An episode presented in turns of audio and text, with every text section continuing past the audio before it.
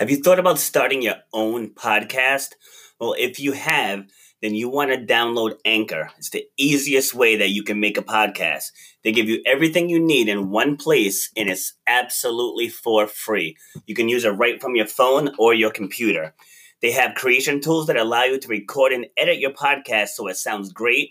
They'll even distribute the podcast for you so it can be heard everywhere, like on Spotify, Apple Podcasts, Google Pod podcast, and others. You can make money from your podcast with no minimum listenership. So if you were thinking of starting your own podcast, you want to download the Anchor app or go to anchor.fm to get started.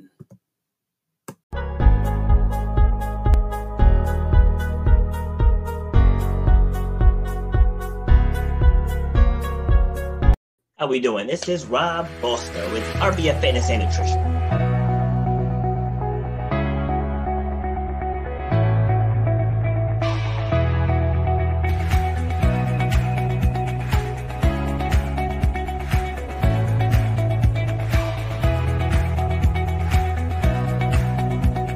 People upgrade their iPhones, they upgrade their Androids, they upgrade their laptops, but yeah. they're operating with the same brain that they operated with for the last decade.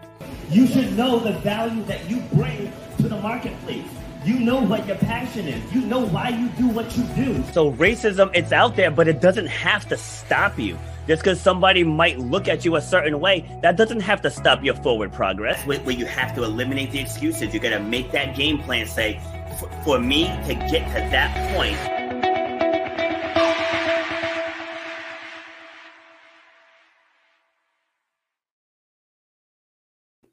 Right. Happy Wednesday, everyone. This is your host, Robert B. Foster, with episode number 70 of Shut Up and Grind. And like I always do, I forget to pull, pull the live feed up before I start.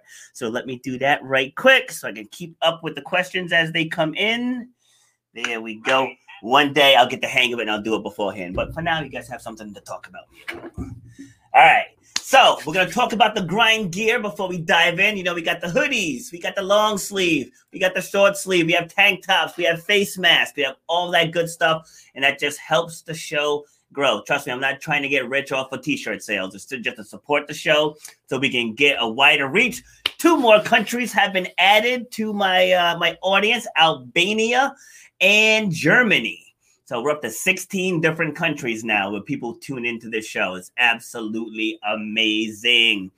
So, for those of you who have fear of public speaking, I have a group in on here on Facebook. Actually, I know it's on YouTube too, but it's on Facebook. Speak about yourself out loud. That's where I help you take the stories that are hiding within you and turn them into powerful things that you can use for a whole variety of things. If you just want to become a better communicator, a better connector, doesn't matter what it is you want to, what you, why you want to get better at speaking, I can help you get better at speaking. And you can get that here at robertbfoster.com slash thank dash you dash page. It's completely free. This brings you right to the download page too. So no upsells, downsells, no uh no blindsided stuff there. I couldn't think of a better adjective, so we went with blindsided stuff. All right, so you guys know we keep this show motivational, we keep it educational, entertaining, and transformational. And so today we're sticking with the mental health theme because, as we all know, this pandemic has been wreaking havoc on people. And you know, myself inclu- included, I had to do some pivoting in there, and you know that's how this podcast was born because the pandemic shut my gym down. And so, rather than wallowing in misery, I decided to uh, motivate the masses and help keep help keep people focused on the things that really matter. But how? That's what people ask me, Rob. How are you always in a good mood? How how are you always stay focused? Like how do you keep with your fitness? You know, while other people people are gaining the quarantine 10, 15, and 20. And it has nothing to do with, oh, well, he owns a gym because I'm human. I'm just as human as the rest of you. I have emotions just like the rest of you. And it takes management to get it done. So to help me out with the conversation, I found another woman who I'm sorry, she herself has gone through personal struggle. So she knows firsthand what it feels like to struggle with a mental illness after experiencing her own depression due to challenging life events of her own. She recently concluded her 19 year pharmaceutical career and she has emerged with a strong desire to positively impact the mental health landscape. So she's a passionate mental health advocate, a TED speaker, and a published author of a memoir entitled Breaking Into My Life. After years of playing a role of child caregiver, Michelle embarked on her own healing journey of self discovery. And like we're going to focus on that part there healing journey of self discovery. But her memoir offers a rare glimpse into a young girl's experience living with and loving her bipolar mother. So, welcome, Michelle Dickinson, to the show. Thank you for having me, Robert. I'm glad to be here. My pleasure. So that was the longest intro I've ever read because you, usually I take the ones that people give me and I rewrite it into my and I, I call I robicize it. Uh-huh. But uh but you know everything that you had to say in it, like it's, it was all serious. So I figured mm-hmm. I'd just read it the way it was given. So good, yeah. good stuff. Good stuff. So where whereabouts are you from? I am in central New Jersey. Yeah. Central New Jersey. Jersey gal. Love Jersey. it. Yeah. Love it. Keep it keep it northeast, baby. Keep it northeast. All right. So question I ask every guest first. Who is Michelle? Wow. Well, you did a good job of introducing me, so I can just sort of build on that. Um, I am a passionate mental health change maker. I believe that I'm a catalyst for change, and and I am that way because of the experiences that I had in my life. Um, growing up with a mother who had bipolar disorder, um, dealing with my own depression due to a divorce, and then working in in the pharma industry, I had the opportunity to build an employee resource group for mental health. Okay. And you know, I guess like for me, it was all about what do I now do with all this knowledge? How do I turn my mess into my message? And that's how I've become a mental health advocate. Nice. And how did we how did we get connected? I, I forgot to ask you this while we were in the green room. I don't know. I want to say maybe podcastguest.com. I'm oh, okay. Sure. Yep. That's yep. That's what it was. That's yeah. what it was. Okay. Good stuff. All right, So, what did you want want to be when you grew up? You know, that's an interesting question. Um, probably a teacher, probably somebody who was doing work with children, actually. But um, I'm sorry, you're going to hear noise because I have a puppy, and and the puppy has decided it's time to play with the toy. I'm sorry. Gotcha. um, so uh, so yeah, so probably a teacher, I would say. Um, doing some work with kids. I don't have any children of my own, but I've always gravitated to wanting to help kids and youth um, yeah. and teach and be a teacher in general, teacher to adults and to kids. So probably a teaching profession. Um, yeah. Okay. Are you originally from New Jersey? I am, you know, and after my divorce, I moved back to my hometown. So okay. I am living in my hometown where I grew up. So oh, yeah. Awesome. Yeah. Perfect. And what, so what was it like gro- growing up? You said your mom, your mom had bipolar disorder?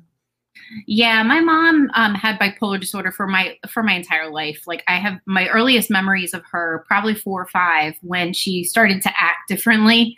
Um, and for anyone who doesn't know bipolar disorder, it typically has the the rapid cycling of mania and depression. And she, I used to say, it was like being on a roller coaster. You just had to sort of hang on for the ride. You never knew, um, you know, what version you were going to get, how she was going to interact with you.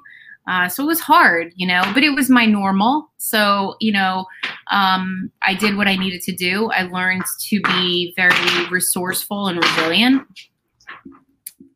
So, yeah, yeah. Okay. Sorry, I'm just jotting down stuff that I want to expand on later. All right. So, what what was it like in in school for you? Yeah, it, in school for me, it was about keeping the secret, keeping the family secret. You know, mental illness has a stigma nowadays, but it also had an even more, uh, you know, a bigger stigma back then. And so I kept it a secret. And, you know, I was always worried about my mom because I played the role of a child caregiver, always looking after her, making sure she was okay. Um, there were times in my childhood when she was too fragile to be left alone, but not sick enough to be hospitalized. Gotcha. So my father would say, Stay home with her, be with her. And I would do that. But then when I would go back to school, I'd find myself very preoccupied and very much worrying about her. Okay. Yeah, and then how how did that how did that weigh on you during that time? It was a lot. It was a lot. I mean, I think that when you think about what children need, children truly do need um, stability and consistency, and I didn't have either of those. So I had to find ways to find that consistency, get the love and the attention from whether it be an aunt or a grandmother or um, a mother of, of a girlfriend. I would, I, I, was very resourceful in getting support, the support that I needed. Um, you know, you don't realize it until you look back and you go, wow, like you really did find the nourishment that you needed, even though your mother couldn't give it to you. Yeah, see, and that's why I, I ask these these questions because the more guests that I have on this show and just going into people's backstories versus what they're doing now, usually what they're doing now is something that they kind of wanted to do back then. you know, yeah. so like like you're yeah. saying you wanted to to be a teacher, work yeah. with kids, work with youth, and that's what you're doing now. you know, so you know, and there's an even cooler um parallel to the fact that when I went on a youth retreat, I found myself giving a talk to like 150 kids about being nice to one another because you never know what they're dealing with at home. And that was sort of like my first stage. And fast forward, and I'm giving a TED talk telling yeah. people, you know, it's okay to be who you are. You know, you are perfect just the way you are. And my mother, as ill as she was, she was perfect just the way she was.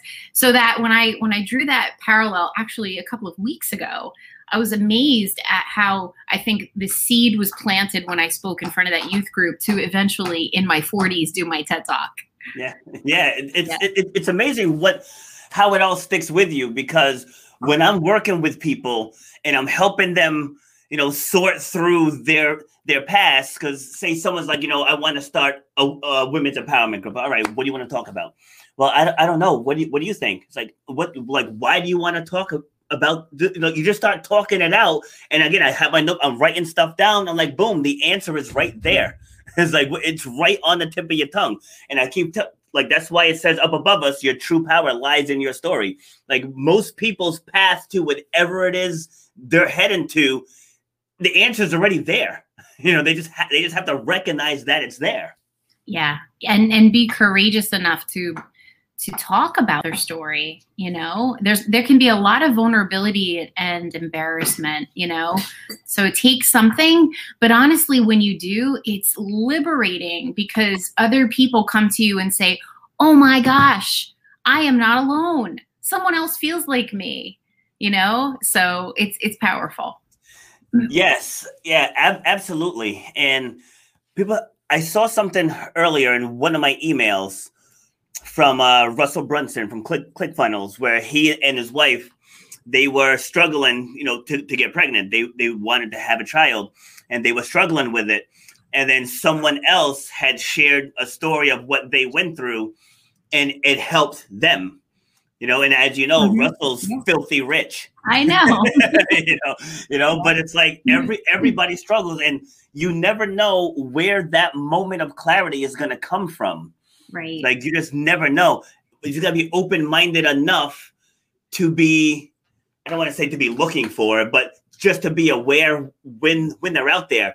And for me, I, I just try to tell people, you just come to grips with whatever it is you did or whatever it is you you've experienced, and then take those experiences to change someone else's life. Right. Instead of instead of letting it eat eating you inside and harming your own life you know, because you're harboring resentment or you're harboring anger or grief, you know, whatever the emotion is. But just once you come to grips with it and be like, you know what, this, like we said earlier, this made me who I am. Yeah. So let me take this, step into the greatness, you know, yeah. unlock your true power. And then that's when everything for you is just going to change. Yeah, it's true. I agree with that. Yes. Yeah. All right. mm-hmm. All right. So post post high school. Yeah. What what what were your next steps from there? Yeah, you know, it's interesting. I wanted to go away to college. You know, most kids, I think, you know, from my generation were, were like, which school are you going to go to? And I wanted to go away to college. And my um, my mother was too ill. My father really wanted me to be at home. So I stayed at home. I got a job. Um, and I just started working. I didn't go I didn't go away to college. I didn't get an education at that point and um, cared for her and then eventually I got myself a really a really good job. Um, I worked at IBM. My very first career started my, my first job in my career started at IBM, and eventually I landed in the pharmaceutical industry, and that's when I started to put myself into school. Uh, get, I got my associates, my bachelor's, and my master's degree while working full time because I was hungry for it and I wanted it, and and just the timing didn't work as as the way you know traditional education goes right after high school and I'm grateful for it because um, it was a very different learning experience for me. Uh, and then also a personal victory to be able to accomplish that, you know. Yes, and the key the key sentence there, you were hungry for it and you wanted it. Yeah. You know, it, it's Yeah. like it sounds so simple, but even on the fitness end, people will come to me, but be, be like, Rob, like I, I keep I keep on this roller coaster. I'm like, because you, you're not committed to the process. Yeah. Like if you, if you commit to the process, you will get results. Yeah. And it's the same thing in everyday life. If if if you have to work full time and go to school, you can figure it out if you're Yeah. hungry for it and you want it, and you're living proof of that. Yeah. Yeah. Oh my. God. The sense of accomplishment. No one can take your education from you, as you know. No one can take your victories from you. So when you hustle and you make it happen, um, it's it's incredibly fulfilling. Like so fulfilling. You know. I mean, I think you know one of the things I'll never forget is a boss that I had who said to me, "You know, you're never going to get anywhere. You don't have an education." And uh, and she was really like, she was she wasn't very nice. And I remember this, and I was like, really and like it's funny because that ignited something in me to go oh really you think that that's what's going to happen no no no no no and then that motivated me to be like you know what like you are going to be okay you are going to get that education um, and then i went for it Yes, that that's amazing. And and and I just want to clarify. There's many different ways to get educated because I don't have a college degree. Right, I don't have one, but I traveled the country, going to marketing seminars, going to fitness masterminds, Yeah. going to, to branding branding masterminds, and now with uh, virtual, I've been taking ones on uh, media exposure, Facebook ads. It's like I got so much knowledge in here that I'm mentoring people with marketing degrees, yeah marketing. yeah it's You great know, so. You're right. You're right. Yeah. And and I love I love the idea that we open our kids' minds to different ways of getting educated, right? Yes. Like and because like you said, like look at your level of success and you don't have traditional education. And honestly, I don't know that I'm using everything that I learned in college, to be honest with you. So I think it's all about our own unique vehicle to learn as long as we're learning and we're making progress. Exactly, exactly. So, because there was one point where someone had, had asked me, you know, do you plan on going back and getting a degree? I said, for what? You know, it's like I'm not, I'm not knocking education. I mean, I have my old, my oldest son graduated college. My oldest daughter is in college currently. You know, so it's like by all means do it, but Yeah. just, just know if, if it's not for you, there's other ways to get to where, where you want to get. And so for me, it wasn't sitting in the classroom again. It was like I need to go and learn from people who are crushing it. Because I had people tell tell me what what they said to you, same exact thing. You know, like like because I dropped out three times, and so after the third time, you know, people would just just like you're you're never going to go anywhere. Like you're just going to be a restaurant manager. I was like, that's that's crap. I was like, Yeah. that's absolute crap. I mean, if you for believed it, if you Well- believed it, that would have been your demise. yeah, if well, I was gonna say, believe for a minute, yeah, Yeah. for a minute there, I did. yeah, Yeah. for a minute there there i did and after a while kind of like you were saying about giving giving a talk to the 150 students Yeah. same, same thing with me i was giving staff meetings and trainings and you know coaching pe- people along and keeping everyone motivated on, on, on the line to work their best to be their best to work as a team it's like i'm doing all, all this stuff already you know it's like Mhm. everything that i have is already here i said Mhm. i just need to learn how to market how to brand myself Mm-hmm. and and i went and got formal training in public speaking you know so so it's like just the things i was lacking i went and found it Absolutely. Absolutely. That's great. yes thank you all right so what what was your what was your, your job you said you, you worked at ibm Yeah, so I started my career um, working as a technician in IBM. I was like one of the only female techs that was like repairing PCs as, as a as a young woman. It was crazy. um, talk about a male dominated environment. That was very much an interesting experience, but shaped me, shaped me to realize I could do anything, you know? Yes. So I did that. And then uh, eventually I parlayed it into an, a secretary job at a pharma company um, with no education. I was blown away. They gave me a shot, right? So they give me a shot. I hustle. I, I hustle. I grind. Whatever. and I'm and I show up, right? And like then I get promoted and I start moving around. And then eventually I spent 19 years in pharma so I I was in an admin for many years, and then proved myself, got my education, was able to move up, and uh, eventually left the industry as a director. And I was really proud of that because That's awesome. coming from a, a, a girl who could hardly type, pulling herself up by her bootstraps to leave the industry at that level, I was very very much grateful uh, for all of the opportunity and proud that I was able to accomplish that. It's an amazing journey. Well done. Thank you. All right. So so back to IBM. So being being the only female tech surrounded by men, Yes. were, were you treated were you treated di- differently? Um, you know, uh, I will be totally honest with you. I was treated very well because my father worked there. Ah, okay. So, right. So it's very, it's like, you know, nepotism at its best. But honestly, like I was met with such uh, support. Uh, the men that that surrounded me were like teachers to me. They wanted to see me succeed. So it was a very different environment. When I say it was hard as a female, I'm talking about going in and going to see customers to fix their computers when they're expecting Ah, okay. when they're expecting a man and and a tool case to walk in, not a, a young girl in a skirt and a tool case. You know what I mean? True. so that those were my obstacles. I it, it from the you know from the as an employee perspective, I was very much supported, but definitely a different world trying to trying to show up at that point and fix a PC for an executive who's like, is this girl really going to fix my computer? it's funny. yeah, like when I when I had uh I think this was at my old house. I was having Verizon cable installed, and same thing. I opened the door because I mean, there- there's even a movie called The Cable Guy. You know, that's, that's just a stereotype. you know, true. guy. So, so I opened the door, and there was a female. I was like, oh, hello. You know, and I'm pretty, I'm pretty sure she picked up on that. Like I wasn't expecting a Yeah. female. you Yeah. know, so, Oh yeah. so I, I know I know that stereotype de- definitely exists. So all right. So now so when did you when did you make this the shift to want to become an entrepreneur?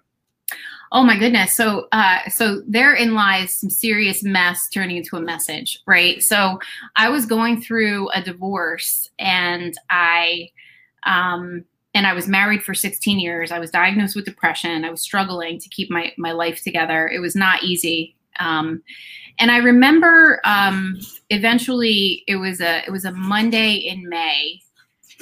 I went to court on a Monday in May to finalize my divorce. And two days later, I was told by my company that my position was eliminated. Oh my god. So in in one week, I I lost a marriage and lost a job, and it was at that point, it's like, what do you do? You know, that's pretty much the lowest you can be, right? Like, Yes. so I was like, okay, so what am I gonna do? Am I gonna get right back into another pharma company and become another cog in the wheel and and you know retire into the sunset, you know, wearing the golden handcuffs, or am I going to take this passion that's been ignited within me from my TED talk, from writing my memoir? Because you got to remember, like I I was nominated to give a TED talk. You you don't know this. I was nominated to give the TED talk about my mother, and when I gave the TED talk about my mother, that catapulted me into wanting to write my memoir. I wrote my memoir. That had me get really connected to the power of story and the power of storytelling to make a difference. So I was public speaking and really, really taking on advocacy for mental health. And I got deeply connected to it. And so it was like, you know, they say that there are two most important days of your life the day you're born, the day you figure out why. Yeah. And at that point, I was like, I think I figured out at 40 some odd years old, like, what is my purpose? This is my purpose. So I wound up um, saying to myself, that's it. I'm going to take, I'm going to take a leap of faith. I'm going to create my own company. And I did. And I did. the emotional part of the brain is kicks in and every worry comes to comes to the forefront. Okay. At those moments, we need to stop. We need to stop and say, what am I feeling? What is the fact? And this is where cognitive behavioral therapy comes in. CBT is, is learning time. Hmm? Say that What- again, Robert is that? cognitive behavioral therapy is a form is a therapeutic approach that takes what we feel and what we think and how it affects our behavior It- Okay. that's in the simplest terms okay Yes. but it's having an understanding of why are we feeling the way we do? What's causing it? What power realistically do we have to change? And it's really interesting with the pandemic people are like no i'm okay i like working i'm getting used to it.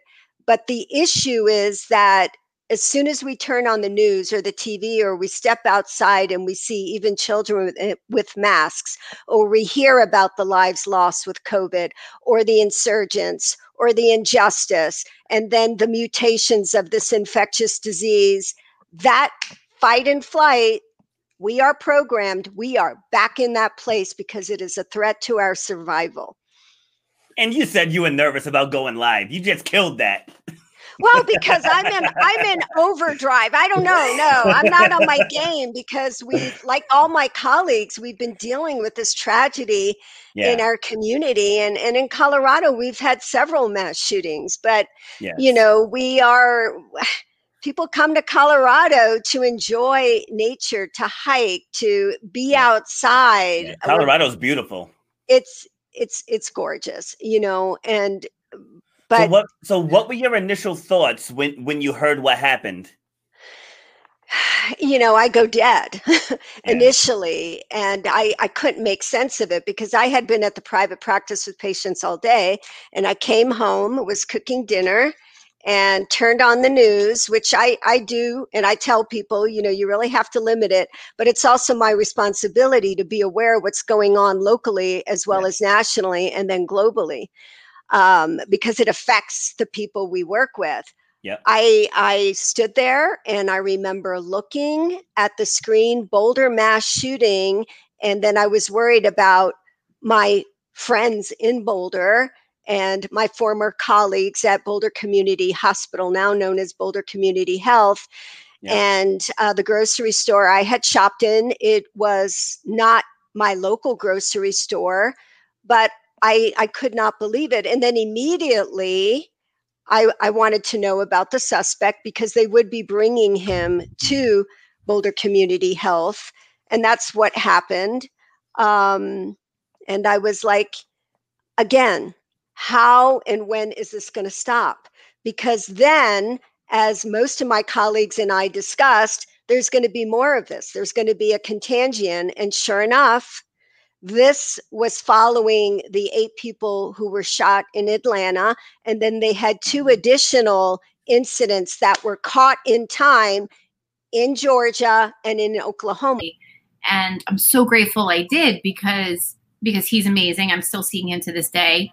Um, just to help me sort through all the emotions, all the things I was dealing with, because you know, life events are going to happen. You know, and and we need to deal with them powerfully. Just like if we had a physical ailment, why are we not? You know, we're, we're quick to go to the doctor if we think we have a cold or we've hurt our a limb. You know, I mean, like we're we're quick to do that, but why do we not do that for the brain? It it is it is very unfortunate. So the one thing I will tell you is my doctor is a very conservative doctor, and he could prescribe medication. And I think I actually asked him for it. I said, "Listen, this this is this sucks. Do you have meds?" And I worked in a pharma company, so I was like, "Hey, just, just give me some medicine," you know.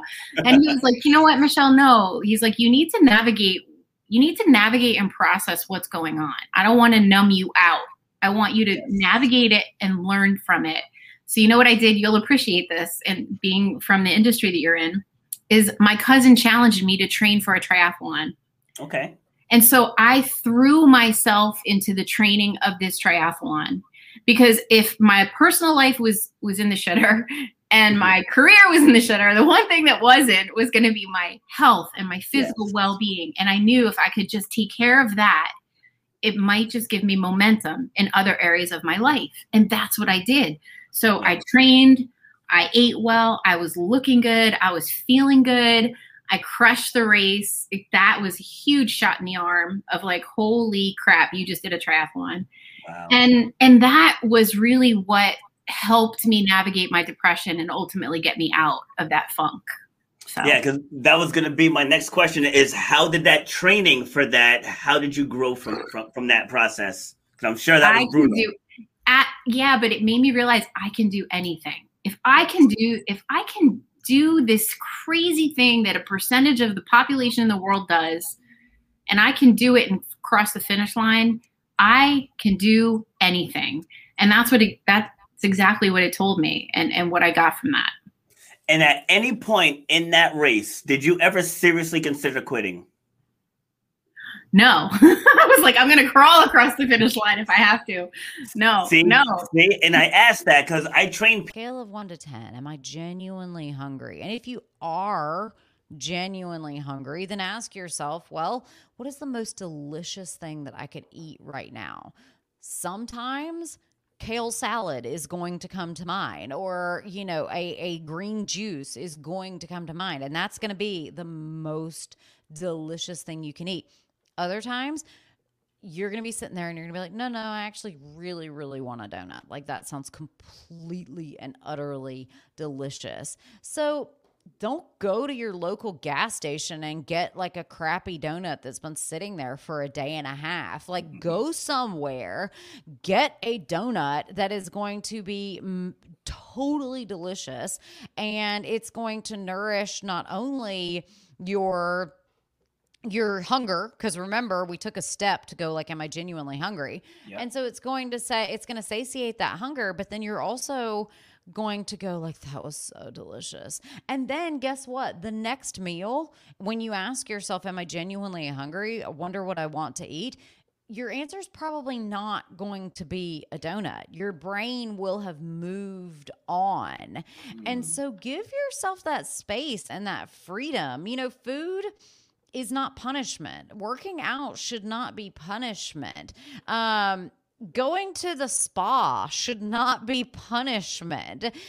All of these things, we have an opportunity to genuinely enjoy and love and allow all of the fluctuations that it means to be human to really give us self love, self value, all of those things. And so just know that you have an opportunity in every practice that you do to just bring mindfulness to the equation. Let me ask you a question. Do you think truly believe that has to do with our healing process as well? Because I've had seven surgeries, and the only one that I had doubts was my first one because it was the oh, first one. Yeah, the first one. So, and the first one was bad too. I, I, had total total knee reconstruction from from an injury during a track meet, and I remember the doctor was t- was telling me don't put any pressure on it at all. So I was babying the hell out of it, and so I did exactly exactly what he said. I go for my first checkup. He's he's like, you can start to put pressure on it now, and so like like okay, I'm treading lightly, treading lightly. I said, okay. I put down one crutch started going, and then I put down the other crutch. I was like, I probably could have walked days ago. you know, I was like, because I let I let him put limits on me. I know. You know, so for every other surgery, I I took control of my own rehab. Yeah. You know, it's yeah. like I I took their advice. Yeah. You know, but course. yeah, so I had shoulder shoulder surgery that mm-hmm. like you know don't move it at all for six weeks. I'm like, I work with the body. I know that's not a good plan. Not good. so so I found my threshold. I'm like, how far can I move it before the pain kicks in? And then I just stayed below the threshold. And then just okay. each each day, each week, it got better and better. Wow. So again, I go for my first checkup, and she's moving gently, and I'm like, keep going. I'm like, keep going, sister. I'm like, keep going. And I got all the way back. She's like, that is unreal. I said, because I don't listen to you people. I so listen I'm, to your body. Yeah. I'm not I'm not telling people to not listen to your doctor. We gotta put, put that disclaimer out there. Yeah. But but I'm just saying that's just me. And mm-hmm. when that first knee injury happened, the, the ER doctor actually told me I would never run or jump again. And and and I told him, I'm like, your degree is in medicine, and I respect that. I was like, but you can't tell me what I can come back from. Right. You know what I mean? Like your your PhD does not cover my my human will to get through this. And you're the expert in being you. Yes. Exactly. So I attacked it like they said I was gonna be in rehab for 18 months. I got out in Oh, four. no. I got out in four oh, months. Oh my God. That's Yep. amazing. So Amazing. that happened in 2009. I started competing in track again in 2016. So like it, it, it did take some some mental some mental wrangling to actually Yeah, yeah. compete again. But um Wow. in the, in the high jump in the event where it happened, I, I've been undefeated since 2016. wow. Yep. So, so had I listened to him that that day, my Yeah. wings my wings would have been clipped right there. Yeah. Yeah. Oh, good for you. Good for you. Thank you. It's awesome. All right, so back to you. All right, so so now you made that that shift. You, know, Uh-huh. you had that passion for for helping with, with people. So step me through the process of getting it started. Well, it was a very interesting process. You know, um, I have had never been an entrepreneur before, so you know, uh, coming out of the corporate world, it, it's like an entirely different animal to Oh, yeah. become an entrepreneur because in the corporate setting, it's pretty structured, pretty regimented. So I had to figure it out, and I remember um, just coming from a place of if I could remove suffering and create more compassion and empathy in the workplace, then I can shift entire groups of people and entire cultures instead of one person at a time. So I was deeply connected to that from the get go. I thought, I want to leave a mark on this world. I want there to be more understanding for people with mental illness, invisible disability. when you attempt to lose weight, um, it is hard. Number one, your language is wrong because what happens when you lose things, you immediately go Find and them. try to find Yep. it. So if you, and some people even say release is the bad word because what happens? Then you just release it. It's like you're going and renting the same apartment again. You're saying, well, I'll just take that back. So, how do you transmute it? How do you transform it? How do you give it back to the earth, whatever it is? But we have to understand in our prefrontal cortex brain, that part of our brain that is thinking for us on a conscious level, we got to overcome that evolutionary instinct that says food is safety, food means survival. You may not eat for another week. You better eat now. And if you aren't eating for another week, you better be sedentary. You know, everybody talks about how much they hate exercise. hmm That's a universal human trait because we are not built to exercise. It would have been absurd for our ancestors to be like, you know what I'm going to do before I like bust ice off of my boats all day so that I can go fishing to feed my family. Or before I go and tend to three acres of my wheat fields, it would have been absurd for them to be like, you know what I'm going to do? I'm just going to get in a quick jog. We're not built to exercise. We we're not. And you know, people talk about a runner's high and I laugh. I'm like, that's not exactly a runner's high. That's all of your endorphins kicking in that are kind of going like we're going to just give you some pain killing because you are actually killing yourself right now. Why are you still running? And mm. so we have to come into that mindset that we are actually not only up against a system that's built against us, but we're up against our own human evolution. And so we have a choice right now. How do our choices impact our offspring 200 years from now, 100 years from now? Do you still want your great, great, great grandkids on 14 medicines because they can't get control of their diabetes because they're constantly just like, I will hoard donuts? Or do you want to be a part of a huge fundamental shift in human um, growth and understanding that we are no longer our ancestors? And we need to understand that we have choices in what we eat. We have choices in how we exercise. And we have choices in how we vote and choose our leaders and how do we vote with our forks? How do we vote with where we put our dollars? All of those things so that we can honestly you know i started a podcast um, a year ago. You and i are almost synced up as far yeah. as our anniversaries go. Um, and when i started the show it was like what am i doing? What am i talking to people about? And i was like if i can't have conversations with people that cast a vision for what I want this world to be, which is not a world that is completely toxic and polluted and filled with people who are fat, sick, and unhappy and struggling with depression and mental illness. And just, I didn't want to live in a blah world. The world is too cool to be blah. And the world is increasingly more boring the more people just sit back and go, eh, you know, I just I just coast. I'll just coast through this.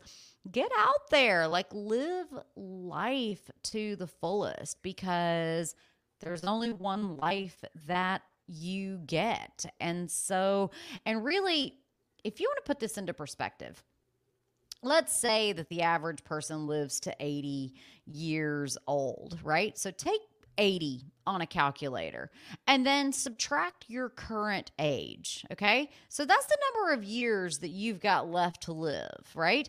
Now multiply that by 365. That's the number of days that you have left to live. And you start looking at that and you're like, I have infinite numbers of days. And now all of a sudden you're like, oh no, I got like 10,000 days left on this earth. What am I going to do with them? You know, how am I going to leave this world a better place? And you absolutely can when you know, you think about shut up and grind. It's like stop all this mental noise and all these voices that tell you that you're not good enough and that you failed at this in the past and that you know you're not worthy and that you're you're already too fat, you're already too far gone, you're already too poor, you're already too female, you're already too gay, you're already too whatever. I don't care what it is that's telling you you're not good enough, go out there and cast a vision for the world that you want to live in and then surround yourself with other super positive people that Bingo. also want to see these changes. And, you know, the world is changing rapidly, and there's a lot of different voices out there that you can listen to. I cannot encourage you enough. Listen to the positive voices. Listen to the positive people. Listen to the people that are bringing hope and bringing love because I truly believe the more that we all focus on just bringing love, bringing joy, bringing a presence and awareness to our every day life. If I am present and aware that I am a human living this human experience in my own body, and so is that person over there, it becomes increasingly hard for me to hate that person or to devalue that person or to dehumanize that person.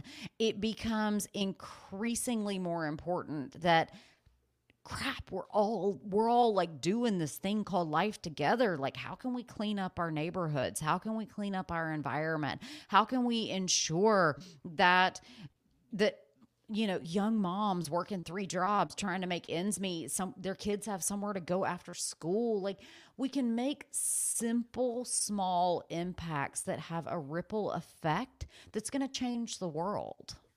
Yes absolutely. And you know about teaching people how how to have financial freedom. Like especially now with phones you know you have worldwide access. You know like right now you're a noxious we'll say. You know so it's like i was good at what i did. I made sure i told everybody i was good at w- what i did. And i just expected everyone else to have my my standard everyone to have my tolerance. And I that's just what, what I expected because that's what I know. Yeah. And it wasn't until 2007 I was one of 20, 25 out of 2,500 employees to get selected to go through a course in True True Colors, which is now DISC. And so I became Yep. So I became a, a certified f- uh, facilitator in in True Colors, mm-hmm. and then just learning the different personality types. And I was mm-hmm. like, it, it's like I you always know people are different, yeah. but I didn't didn't know that detailed. And then once I started applying those principles, yeah. I'm like, holy crap, this stuff is spot on. Yeah. Like it really is. So, you know, yeah. there's the leaders, the supporters, the thinkers, and the feelers. Yeah. And, you know, so for someone like me who's pretty over, over the top ish, you know, mm-hmm. with my with my personality, and for someone who's more of a feeler, Mm-hmm. Uh, I was like, that's why I keep making people cry. it's like that's why. Mm-hmm. Like I can't come at them like that, and like that's why this person asked me ten thousand questions before they do the job because they're a thinker. Yeah. You know, and then leaders want to know the whole process. Yes you know, and the supporters are like, what needs to be done? Mm-hmm. and, and so mm-hmm. what and I think once people understand that, it's like mm-hmm. just because you're a leader and you need the process, that doesn't mean that the feeler does. Yeah. You know, so it's yeah. like like you just can't push your personality on everyone yeah. else. And then that leads to effective connection. Yes, and then I remember from DISC, you you learned how to engage. They gave you tips on yes. how to engage with people that were not like you. Yeah. So you could bridge that, you know, bridge that gap.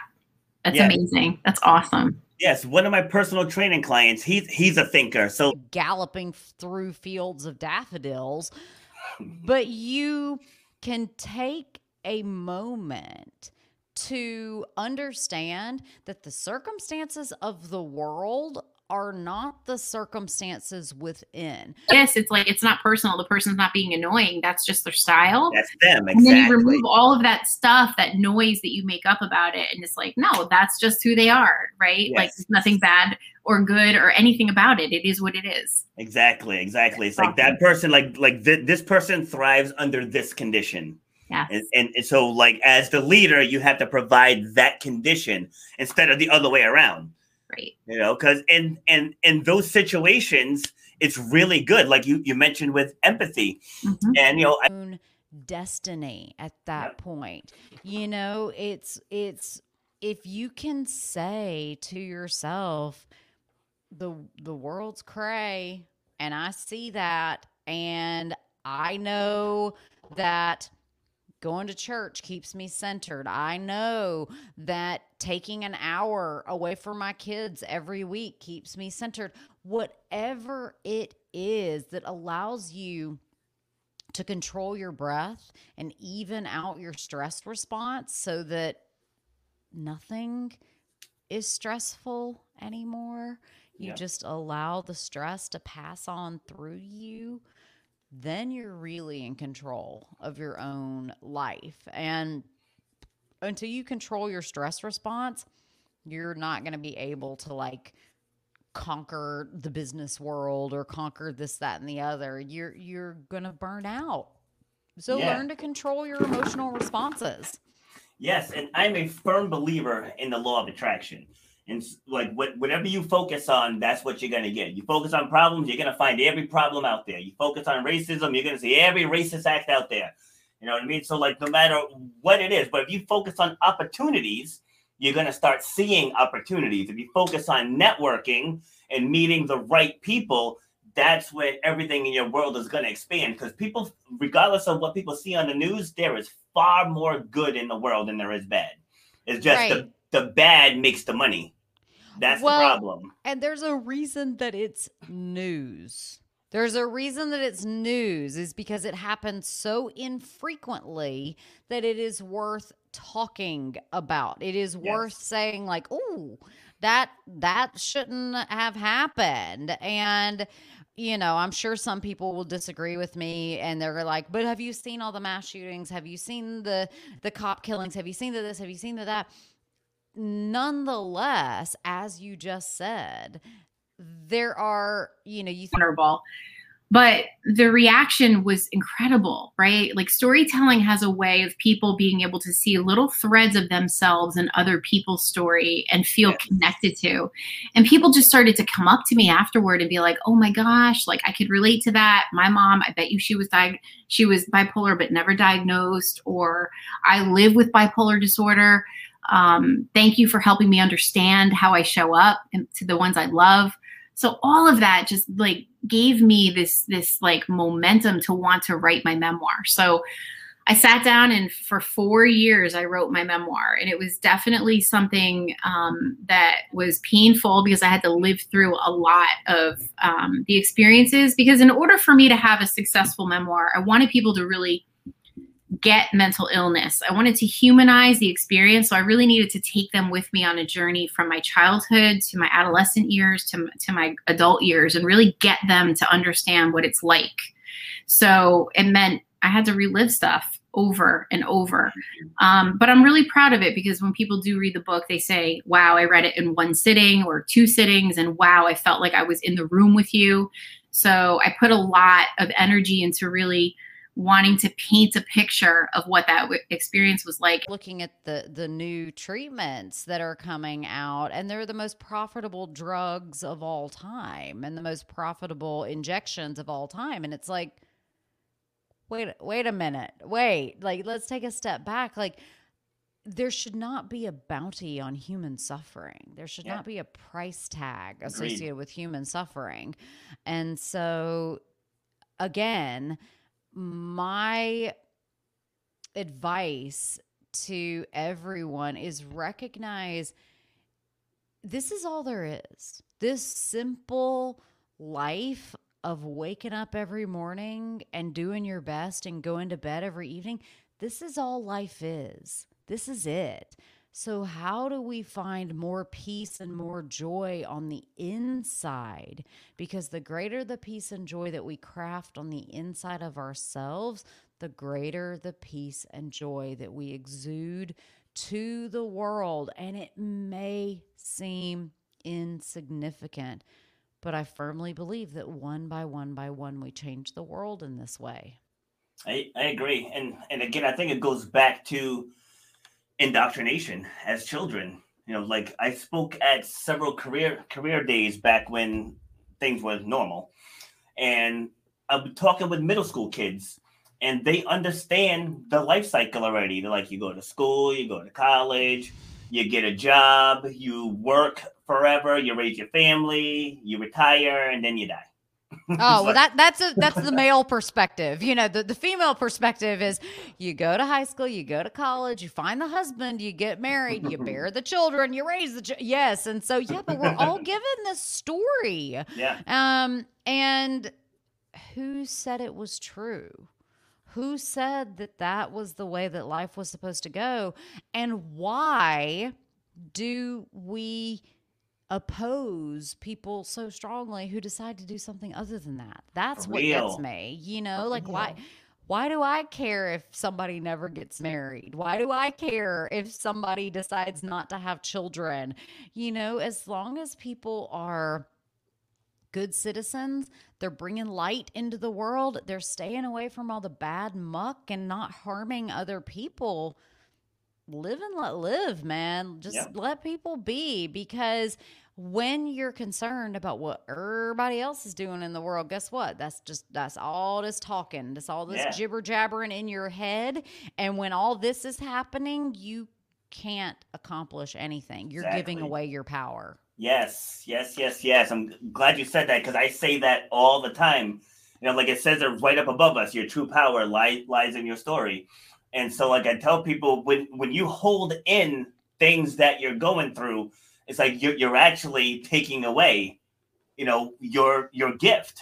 Because that's yeah. what what it is. It's a gift. It's like we're both on here now sharing our experiences, and that's going to help benefit other people. I'm sure everyone who comes on your show, they're sharing their experiences, and but I think a lot of it too, uh, dealing with stress and anxiety, is because people, for whatever reason, they go through things and they don't want to just own it. Yeah. You know, it's like whatever yeah. you're going through, just own it. Right. because guess what? It's not a unique human experience. We all have this. You know, it's like when you get down to it. I- I teach. Um, I teach some emotional work and helping people to release negative emotions. And when you get down to it, we are all angry, frustrated, confused, irritated. Like mm-hmm. all of these emotions are universal. We Yes. all feel them. So, how do we minimize those in our lives and maximize the good?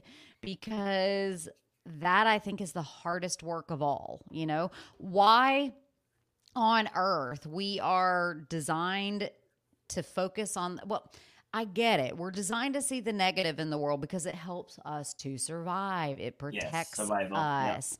It protects us, you know? I mean, it it's one of those things you see something that is different or off. The the instinct is to be nervous because you're like, "Oh, I, I don't know. Does that thing kill me? I don't know. Can I eat that fruit? I don't know." And so mm. we again are evolutionarily designed to to focus on the negative. So stop it. Just stop the cycle. Stop perpetuating it and just be joyful. Yes, yeah, and like you said earlier, you know, focus on that positive outcome. Because like people will ask me about something. Like, what if it do- doesn't work? I'm like, what if it does? It's like, Right. How about that? What if it does work and your life changes? Yeah, stop focusing on the negative. What's the worst thing that can happen if this doesn't work? Well, what's the best thing that can happen if it does? You know, what is the best thing that can happen if it does? Um Exactly. so yeah, just put the brakes on it and just shift gears. Just shift and just say, you know what, I'm I, I don't know if it's gonna work, but I'm gonna try something different. I'm gonna do I'm gonna try something different. Yes, and like even in my, my show, so when I started this one, I was watching some other ones just to see how it was delivered. And um, you know, so I kind of did it that way with like the talking points and all, all that stuff. And then I just found the talking points that people w- were submitting to me was kind of boring. and I was like, I was like, I, I want to just have just a raw, organic conversation with the people who come on the show. That's why I don't meet with people beforehand. You know, it's like I'll Mhm. do some. I always ask for the website and say that way because I can pick and choose what I want to focus on. You know, Right. to, to what I think you know the audience will will get the most out of, Mhm. and just have an organic conversation. You know, kind of like this one here. It's just it's much more authentic, I've- and I feel it's much more engaging. Yeah. You know, than Yeah, than like where did you go to college, and what was your favorite part about college, and you know. Right. Well, and I mean, it's it's interesting. It's one of the greatest things about podcasting and and doing videos such as these is when is any other time that you and I would have met or decided to have an hour long conversation? You know. True. exactly. Exactly. See, and, and I find doing it this way too is the converse. People tend to share things that they weren't prepared to share. You know, which which is good because it gets back to that raw or organic. Organic. Like there was a woman I had on uh, in February. Yeah. She start she started a uh, started a business helping people get their final documents in order uh, ahead of passing away because her sister Sure. her sister had passed at 36 years old suddenly and so sh- and they were all bl- blindsided and had to scramble to, to get her stuff in order so that prompted her to start this this business and so as we're doing the show so i asked her I was like so like what happened to you what happened with your sister because because i figured that would be a part of the branding Right. and it was and it wasn't so she ended up telling the story and then once we we got off the live she, she was like i've never shared that publicly before oh wow. and I was like, Wow. you you absolutely should. Yeah, know? I mean, you kind of need to. If that's Yeah. what encouraged you to start your company, then yes. yes, go Yep. ahead and Yeah. start. Going back to the keeping things inside, I mean that's that's powerful and that that honors your sister. Mhm, You know, I, I mhm. like like she should be be the, the face of that of that company. So right. you know, so so so by by just having that organic conversation, that story was able to surface. Yeah, that's awesome. That's great. Yeah, it's good stuff. Like I like everyone everyone that I've had on here has just been amazing. Everyone. I can, can honestly say there, there wasn't one where I was like, when is this gonna end? well, that's although good. although I've been on a couple where I felt like that. I'm sure you Oh, have too. well, I mean, you know, everybody's got different vibes, and so it just Yeah. kind of depends. But that's part of life is just like Yeah. meeting people and learning how to engage with people on different levels. So yeah, I, I totally get it. Everybody's got some some different vibes going on. All right, so give us some, some give us some final words. Oh goodness, do you boo? Just like get out there and like do you? Because I mean, here's the thing: if you deny who you truly are, you're going to be unhappy for life, and you're not going to be able to like sprinkle the world with joy, and you're not going to be able to like bring as much light and as much goodness as you could. So feel how it feels to feel how it feels. Get inside of yourself. Go to those spots that you sometimes don't want to and just allow yourself to be authentically who you are and share it with the world. Absolutely, and I, I know people think think it sounds cliche-ish, but it, it, it's so so true. Just being being you is all you need to do. That's Yeah. it. Like you don't need anybody's approval to be you. Yeah. and and if you feel that you do, then they don't need to be in your circle. Yeah, absolutely. Absolutely. Just be who you are and that's enough to change the world. Right there. Exactly. Just be who you are and that's enough. So true, so true. Like, I mean, people that listen, I- they know I've, I've said this a hundred times. I managed restaurants for twenty years, and like, I I was good at it. You know, I got got awards and promotions and all, all that happy stuff. But like, it, it just it wasn't me. You know, like I just I just knew inside that I I was meant for more. Like you, I wanted to be on TV. I wanted to be on stage. You know, when I was younger, like that's that's the stuff I wanted to do. So coming Yeah. full coming full circle, doing stuff like this is spot on. You know, like and I've, I've been it. on yeah, I've been on TV and you know with with Zoom now I've been in multiple countries. So like I've spoken in Australia, in the UK, in Ireland. It- Yeah. It's just just amazing. It's like, but I had to step away from that to step into what I was meant to do. And like that was the purpose of starting this is to help other people to do that. Yeah, I love it. I mean, everybody's got to find their own path. And so here's to all of the listeners being able to find their own journey. Yes, absolutely. All right, so I have your website up up here on the page. Like like what can like how can people get in touch with you? Uh, you can come to lindseyelmore.com. You can follow my food blog. It's called cleanslatekcleanse.com. You can come and check out the podcast. It's the Lindsey Elmore Show, anywhere that you listen to podcasts. And you can also find me on Instagram and Facebook at Lindsey Elmore and on Pinterest and TikTok at, at Doctor. That's DR, Lindsey Elmore. All right, putting that stuff down in the chat. All right, so this was awesome. All right, so I'm gonna you. I'm gonna cue up the outro. Um, don't don't sign off yet though. Okay. All right, thank you very very much for joining. See ya. All right, thanks. All right, so that was Dr. Lindsey Elmore. So if you if you tuned in late, I know I say this every show. Go back and watch it from the beginning because uh, we dropped a whole lot of whole lot of good information in this last hour. And again, this is all for you. And just to double down on the doctor's final words, were about being just be you. Be who the hell you are supposed to be, not who somebody else wants you to be be who you are supposed to be. If you have baggage in your past, just be upfront with it because then you can move on. Right? If you've made mistakes, own the mistake. This is what I did. And uh, I'm not that person anymore, and then move on from it. Because once you do that, a weight is gonna lift from you. I promise you. Because I've had skeletons in my, my closet. You guys know I've aired them out on the show. You know, I owned it. It, it, it is what it, what, what it is, and I can move on from it now. So if you guys are holding on to stuff, let it out because again, the power lies in your story. So don't be afraid to tell it, and don't be afraid to step into your greatness.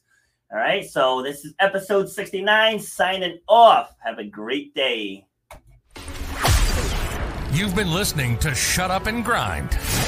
We hope you've gotten some useful and practical information from this show. Robert has over 20 years' experience pouring his knowledge and expertise at many events in the service and fitness industry, as well as secondary schools and universities. He has a true passion for helping others break through the barriers that are holding them back. To book Robert B. Foster to speak or to reach out, go to robertbfoster.com slash speaks. On Instagram at Robert underscore B underscore Foster. On Twitter at RBF underscore fitness. And on Facebook at Robert B. Foster. Till next time, shut up and grind.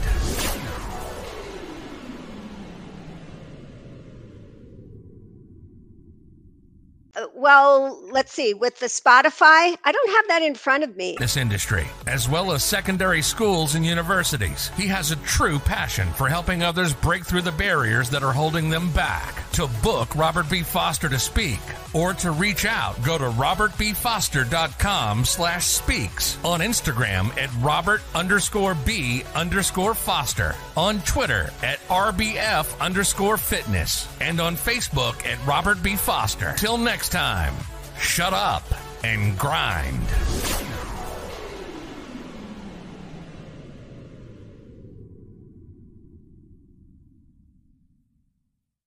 Sign off yet. Okay. All right. And so that was Dr. Jody. That was a great episode. Very, very informational. You know, we, we throwing out a little bit of comedy in there too. But uh if, if you're just now tuning in, I say this every show, go back to the beginning, spend the hour, and watch it all the way through. Said if you can watch nonsense on TV for, for an hour, take an hour and focus on you. If you're dealing with stress, feeling overwhelmed, anxious, depressed, take the time and focus on you because that's why we do this. It's all for you. So that's all I have for you. This was episode number 67 with Dr. Jody. Robert, take the banner off. There we go. now cue the outro. Have a great day, everyone. You've been listening to Shut Up and Grind.